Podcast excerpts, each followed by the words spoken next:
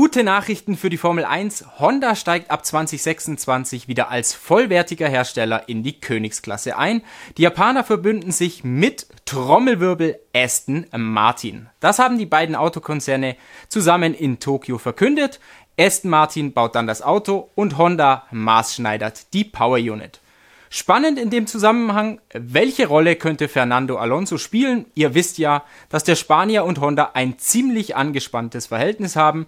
Der Funkspruch GP2 Engine beim GP Japan 2015 ist euch sicher noch im Ohr. Wenn nicht, dann einfach mal nach diesem Video bei YouTube nachschauen. Jetzt aber bitte erstmal hier bleiben. Honda und die Formel 1, das war in der Vergangenheit so ein ständiges Auf und Ab. Stellt euch das so vor, Honda hat die Formel 1 wie, wie so einen Hop-on, Hop-off-Bus genutzt. Mal ist man mitgefahren, um die guten Zeiten mitzunehmen, dann aber auch wieder ganz schnell abgesprungen. Honda war zwischen 1964 und 1968 dabei, dann zwischen 1983 und 1992, später zwischen 2000 und 2008, dann wieder ab 2015. Erst mit McLaren, aktuell mit Red Bull und das Hin und Her, ja, das geht gewissermaßen weiter. Ihr wisst es ja, Honda hatte sich Ende 2021 eigentlich offiziell verabschiedet und schob die Umwelt damals als Grund vor. Man brauche alle Ressourcen, um klimaneutral zu werden und Corona war gewissermaßen sowas wie ein Brandbeschleuniger.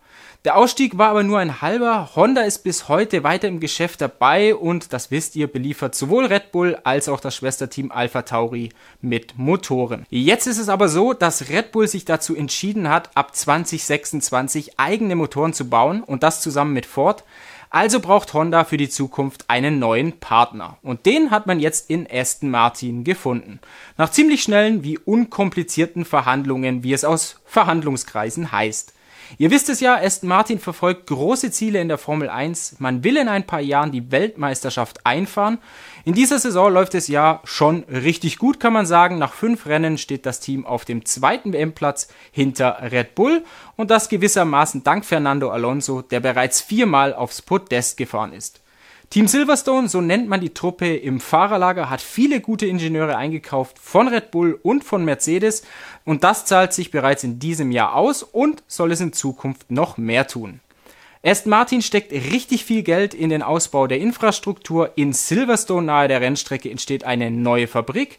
Im nächsten Jahr, also 2024, geht ein neuer Windkanal und ein hochmoderner 360-Grad-Simulator in Betrieb dann muss man sich auch nicht mehr bei Mercedes einmieten.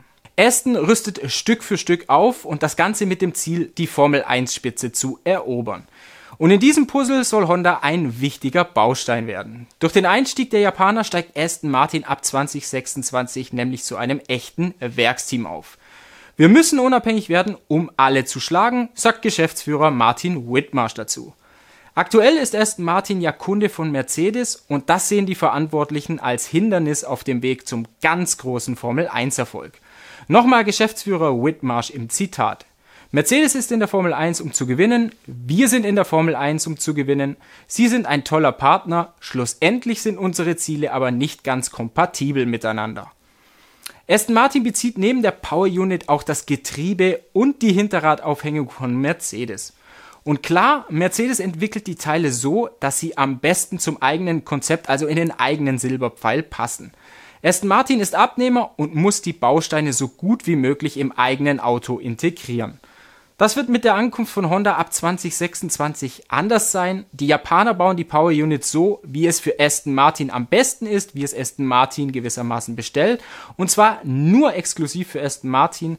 Man habe keine Pläne, weitere Teams zu beliefern, sagt Honda. Das Ende der Beziehung mit Mercedes heißt aber auch, dass Team Silverstone ab 2026 Teile wie zum Beispiel das Getriebe selbst bauen muss.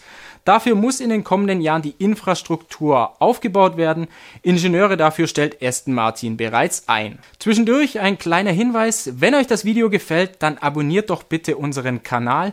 Wir wollen wachsen, kräftig wachsen wie das Aston Martin Formel 1 Team und dafür brauchen wir euch. Vielen Dank schon mal im Voraus.